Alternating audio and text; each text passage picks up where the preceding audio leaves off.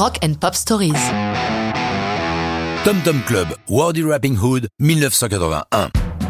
En 1980, les Talking Heads font un break. Tina Weymouth, la bassiste, et Chris Frantz, le batteur, ont acheté une maison à Nassau, aux Bahamas. Leur voisin, Chris Blackwell, fondateur de Highland Records, celui à qui Bob Marley doit beaucoup. Il connaît bien les Talking Heads avec qui il a déjà travaillé. C'est pourquoi, lorsque Tina et Chris lui parlent du collectif artistique qu'ils ont monté sur l'île, il est tout de suite intéressé. Ils l'ont baptisé Tom Tom Club du nom de l'un des dance halls de Nassau.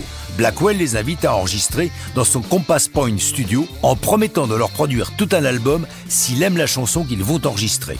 Il va adorer. Pourtant, il ne s'attend sûrement pas à ce qu'ils vont produire dans les trois jours qui vont suivre. Leur musique est basée sur le groove, donc les mots doivent essentiellement être calés sur le tempo. Le sujet de la chanson, c'est la valeur réelle des mots et comment ils peuvent être manipulés. Le texte ne fait pas grand sens, on a droit à quelques lignes en français d'ailleurs, mots pressés, mots sensés, mots qui disent la vérité, mots maudits, mots mentis, mots qui manquent le fruit d'esprit. Problème, il n'y a pas vraiment de chanteur ou de chanteuse dans le collectif. Par contre, Chris et Tina suivent avec grand intérêt un phénomène qui monte à New York, le hip-hop.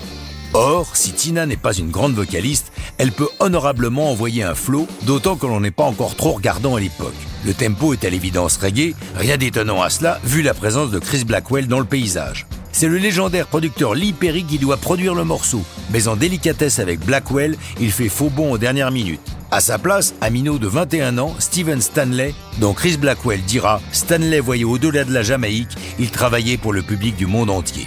Publié le 17 février 1981, Warding Rapping Hood fait sensation, d'autant que le titre sort quelques mois après le rapture de Blondie, sans que l'une n'ait été au courant du projet de l'autre.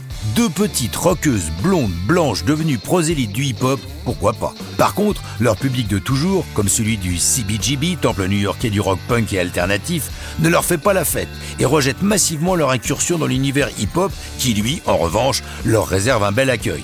Pour des raisons contractuelles, Blackwell les a signés pour le monde entier sauf les États-Unis. Wardy Rapping Hood sort donc avec succès partout sauf en Amérique. Pour que les Yankees découvrent l'étonnante musique de Tom Tom Club, il faudra attendre le single suivant du groupe, Genius of Love, mais c'est une autre histoire de rock'n'roll.